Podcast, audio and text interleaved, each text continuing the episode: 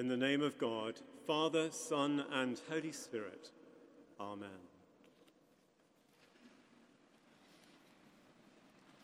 Come, farther up and farther in. These are anxious and unsettling times, not only in our domestic politics here in Britain, but also in many other places around the world. And how do we feel about it? And how might we as Christians respond? A couple of weeks ago, I was at a meeting of 12 people. Half of us were senior leaders of a major accountancy firm, and the rest of us were guests from business, education, politics, medicine, and me from the church. I've been to a number of these meetings, and it's always interesting to hear what people's concerns are from their different perspectives.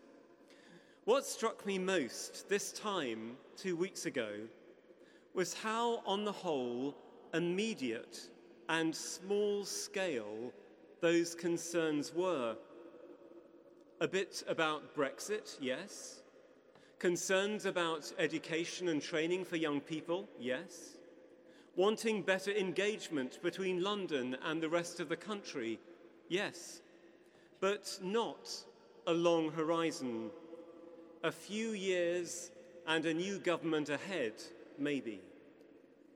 And I could see their eyebrows raising when I said that what had been concerning me lately was the question of what we at St. Paul's will need to do when, in a hundred years' time, Westminster Abbey and Southwark Cathedral are underwater and the Thames is lapping halfway up Ludgate Hill.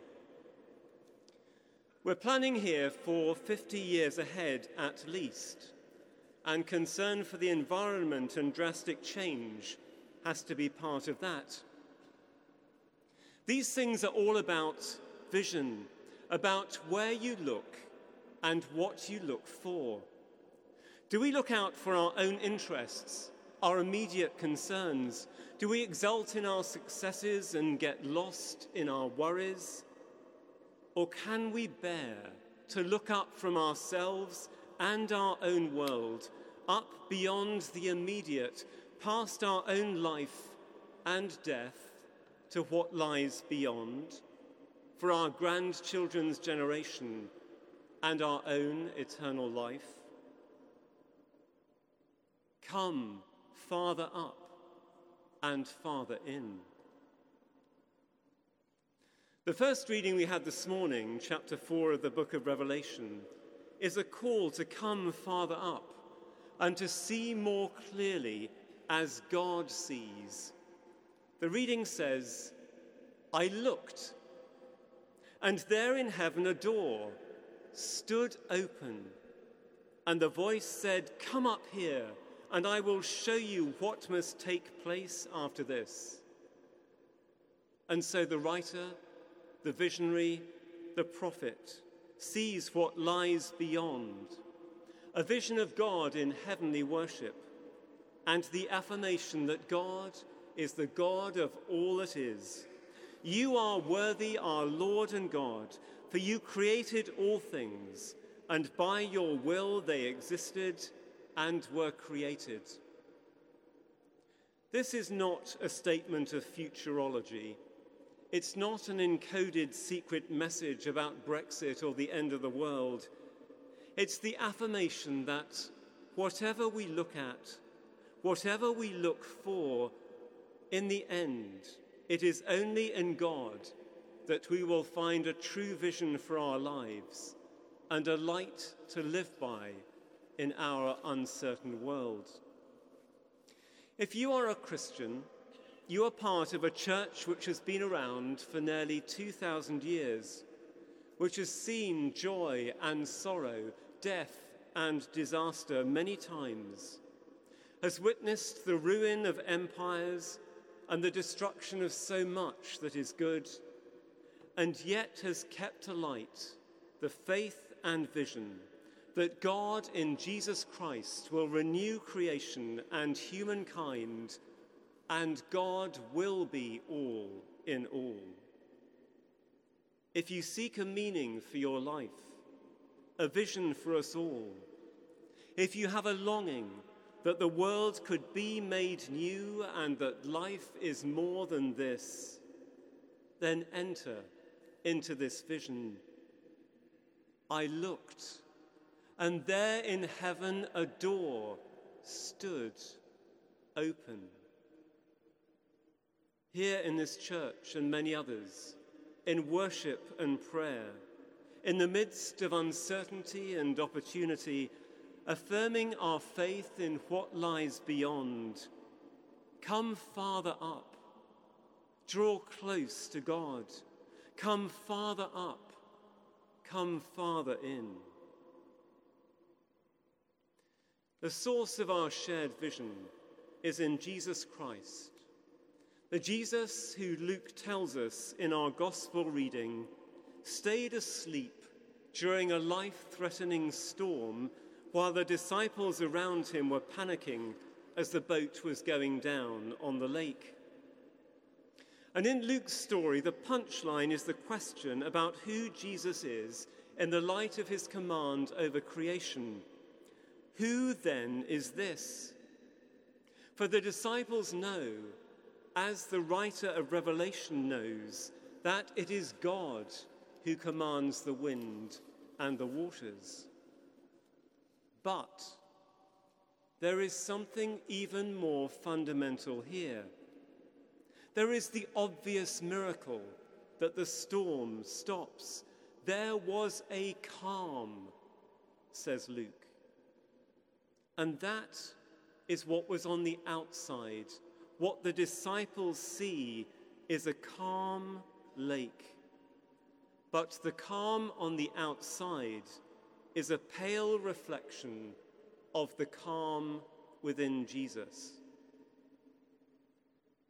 Certainly for me, and I suspect for most of us, it will be ridiculous to imagine that we would sleep through a howling gale and panicking, shouting crew as water surged into the boat.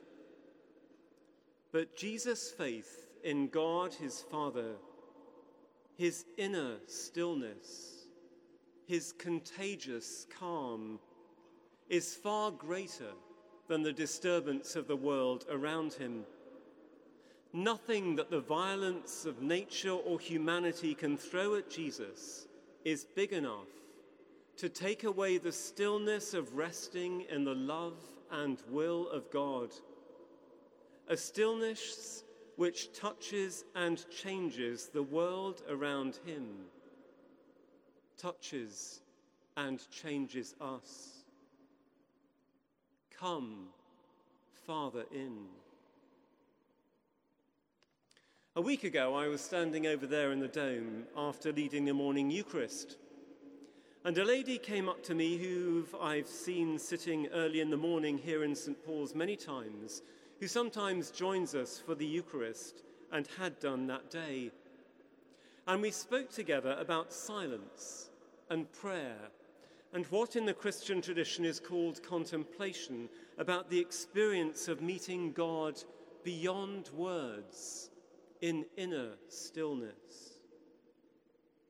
There's plenty around us these days about mindfulness and meditation, focused on stilling the body and the mind, and that's very useful as far as it goes.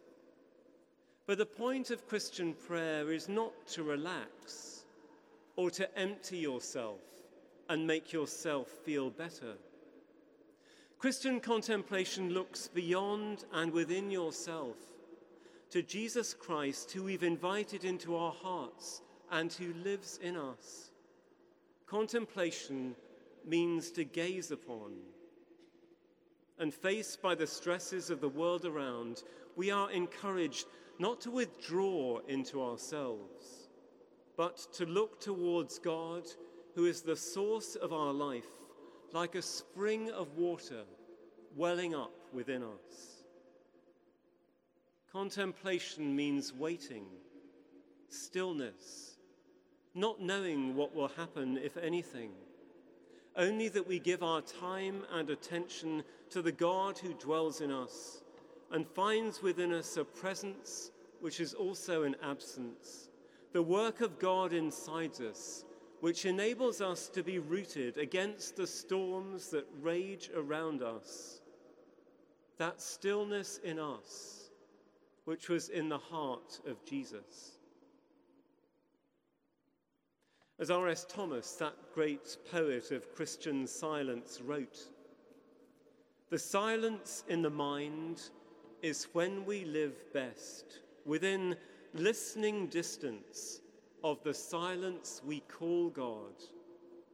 This is the deep calling to deep of the psalm writer, the bottomless ocean which we launch the armada of our thoughts on, never arriving. I started with the question of how we might respond with Christian faith in our anxious and unsettling times? And the answer is to draw close to God, not in order to avoid the pains of the world, but to be able to bear them and to bring them into the kingdom of God. Come farther, up, come farther, in. A few days ago, I went to see a close friend of mine who's waiting to hear whether his cancer treatment has been successful. He has a 50% chance of survival.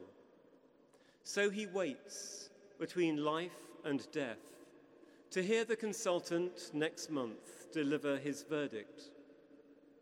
And we talked about what he might still do as a servant of Jesus Christ if he is given more time and then we spoke of how we learn as we grow older to move our focus from changing the world to being changed ourselves, to move from doing to being.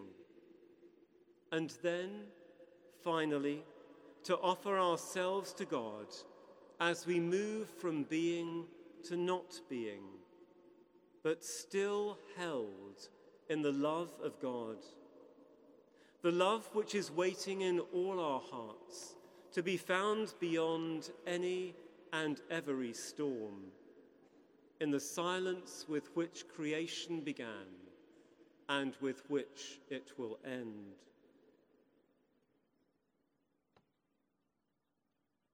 The last of C.S. Lewis's Narnia books pictures the end for which the world is made as humans and animals and all that's good in creation, looking up and going through that door into heaven, following the call to enter into God's vision for us and God's presence within us. Come, farther up, come, farther in.